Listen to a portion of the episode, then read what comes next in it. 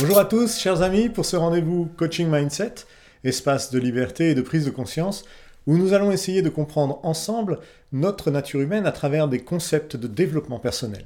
Ici Olivier, coach Mindset de l'équipe Sheluna, et chaque semaine, je suis heureux de vous retrouver pour parler de votre évolution personnelle en suivant cette série de programmes sur le changement d'état d'esprit. Aujourd'hui, nous allons parler des autres, finalement. Ceux qui nous agacent et que l'on aimerait tant voir disparaître de notre environnement direct. Donc le thème du jour cherchera à comprendre pourquoi les autres m'énervent-ils autant. Eh oui, en fait, il nous arrive de pester contre les attitudes ou les comportements des autres. En même temps, vous vous dites que c'est normal, et il y en a quand même qui exagèrent vraiment parfois.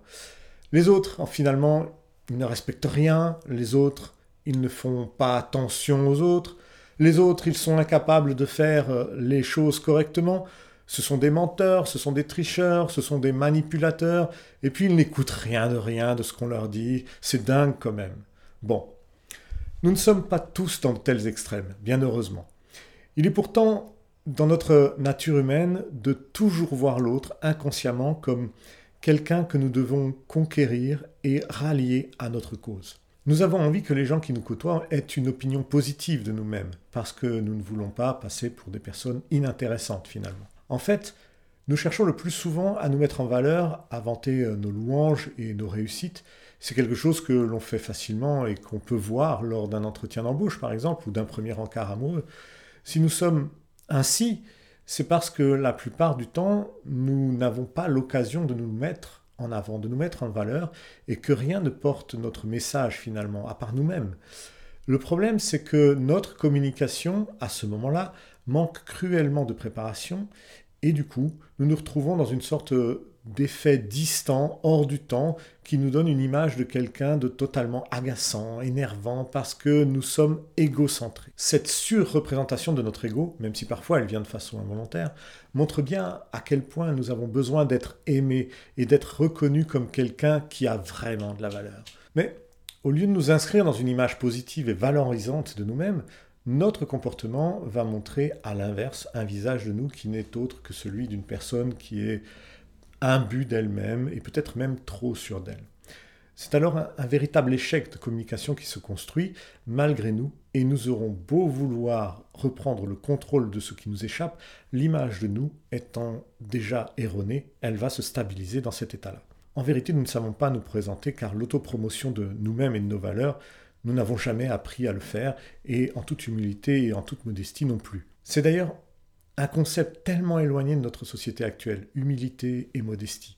C'est quoi ce truc qui vient d'une autre époque ? Eh oui, les réseaux sociaux, la télé-réalité, les talk-shows ou des événements extraordinaires avec des gens totalement ordinaires ne cessent de s'afficher sur nos écrans, fait de nous des êtres qui perdent alors totalement ce repère si naturel et essentiel à nos échanges, être soi-même. Le problème, c'est que la plupart d'entre nous ne s'en doutent même pas, parce que leur éducation, face à la représentation de notre société, n'offre plus de repères face à notre ego.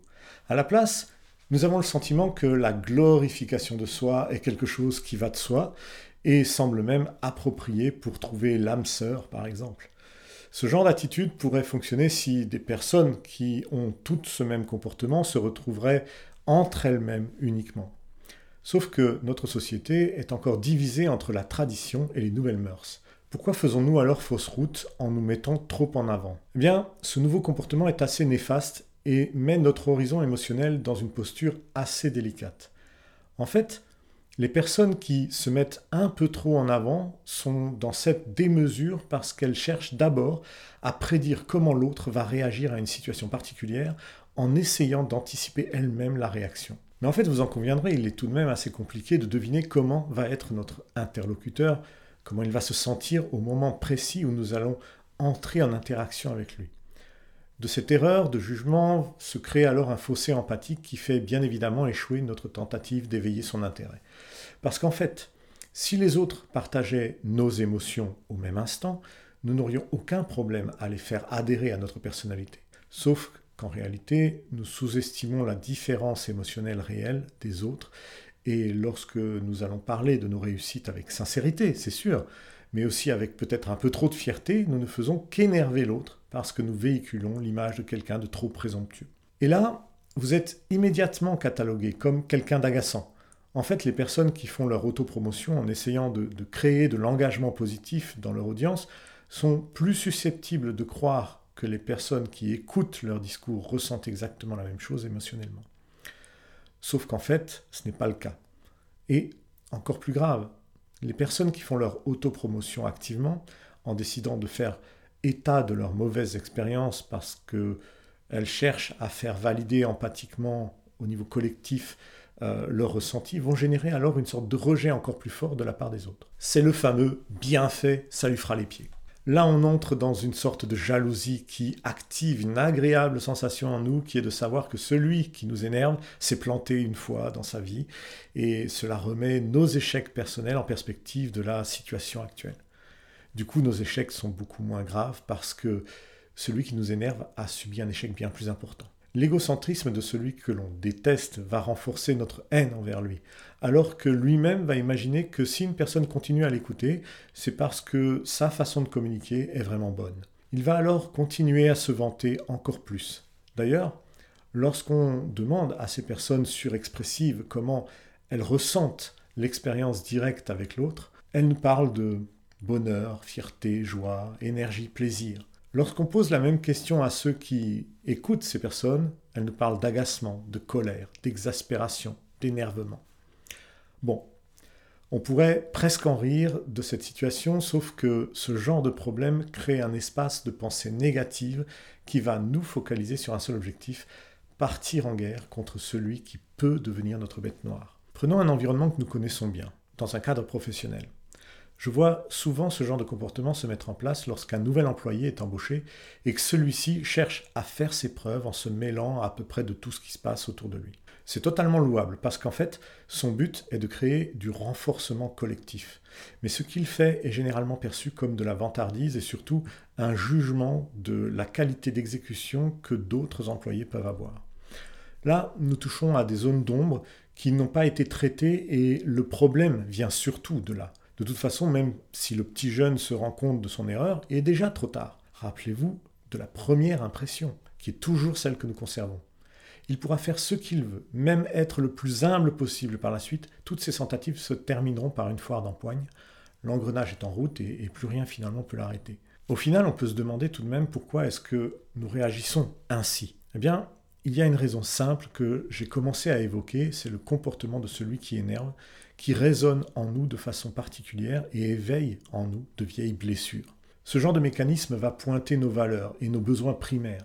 Et c'est justement parce que nous sommes humains et par conséquent régis par nos émotions que nos comportements face à ces personnes deviennent beaucoup plus sanguins et voire même très viscérales. En fait, c'est une croyance que nous partageons tous. Nous savons mieux que les autres ce qui est correct, ce qui est bien, ce qui est acceptable. C'est en fait un biais qui nous fait croire que ce qui devrait être se formalise d'une certaine manière et seulement celle-ci. Sauf que la réalité n'a rien à voir avec ce qui devrait être. Alors c'est totalement normal de défendre ses propres valeurs, c'est juste que la manière que nous mettons en place est presque toujours construite sur de la relation conflictuelle. Alors que si nous recherchions à comprendre ce qui nous énerve chez l'autre, nous comprendrions assez vite que l'autre est un miroir de nous-mêmes. Il est simplement un vecteur pour toucher une partie de nous que nous cherchons à éviter à tout prix.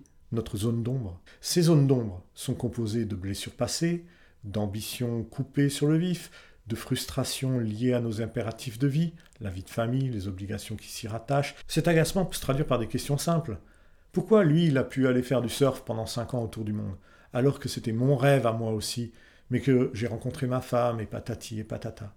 Notre mental peut vraiment partir en sucette en prenant de l'énergie sur des choses qui pourtant issues d'un passé n'ont plus lieu d'être. Bref, dans tous les cas, si quelqu'un fait surgir en vous un énervement, je vous invite, avant de lui sauter à la gorge, de vous poser d'abord une simple question.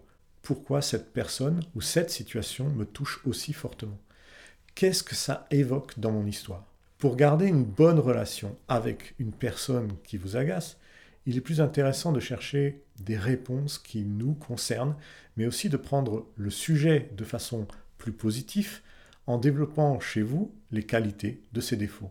Par exemple, Une personne au bureau vous énerve parce qu'à chaque fois qu'elle part en vacances ou en week-end, elle vit des moments extraordinaires. Une fois, elle fait une balade dans le Sahara à dos de chameau. Une autre fois, elle rencontre un ours blanc pendant une croisière dans le froid septentrional. Enfin, elle vous parle de son escapade dans un 5 étoiles où elle a pu prendre un selfie avec George Clooney qui était de passage par hasard. Cette personne accapare toute l'attention à chaque fois sans se rendre compte qu'elle vous écrase par la beauté des situations qu'elle a vécues. Et là, vous vous dites « Moi aussi, j'aimerais parler de mes vacances. Sauf que ma vie et les obligations qui en découlent ne me permettent pas de faire de choses aussi extraordinaires que cette personne. » Vous aussi, vous aimeriez briller auprès de vos collègues avec une aventure hors norme. Mais en fait, il faut se demander pourquoi vous ne pourriez pas vivre des moments agréables à votre niveau, simplement. Très bien. Peut-être que des voyages dans d'autres pays ou des séjours dans des 5 étoiles qui ne sont pas à votre portée financière, c'est un peu extravagant. Mais si vous cherchez un biais positif à cette situation, rien ne vous empêche de passer un week-end dans un endroit comme par exemple le Puy-du-Fou et assister à des spectacles fascinants. En fait, la solution est peut-être de vous affirmer un peu plus et de prendre l'espace que vous vous interdisez de prendre parce que vous estimez que vos expériences ont moins de valeur que celles des autres. Vous ne seriez plus trop agacé si vous n'étiez pas aussi admiratif finalement de l'autre. Maintenant, comment faire pour découvrir ces fameuses zones d'ombre, nos fameuses zones d'ombre? Il n'y a pas vraiment d'autre chemin que sortir du jugement de l'autre et de modifier sa perception des événements pour trouver une opportunité de changer soi-même. Il s'agit de poser des actions simples qui vous permettront de vous mettre dans une dynamique du mouvement pour guérir vos blessures et trouver le chemin de vos propres rêves et de vos propres envies. Alors tout de même, je souhaiterais attirer votre attention sur le fait de ne pas prendre le problème dans le mauvais sens.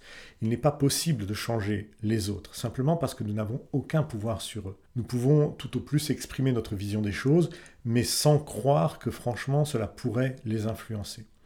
Par contre, nous avons toute l'amplitude nécessaire pour changer notre façon de vivre et notre état d'esprit. Il suffit de le vouloir. Merci de m'avoir écouté. Je vous donne rendez-vous très bientôt pour un prochain rendez-vous Coaching Mindset. Si vous voulez en savoir plus sur les accompagnements que je propose, je vous invite à aller sur ma page de coaching chez Luna. Le lien se trouve dans la description. Je vous embrasse. À très bientôt.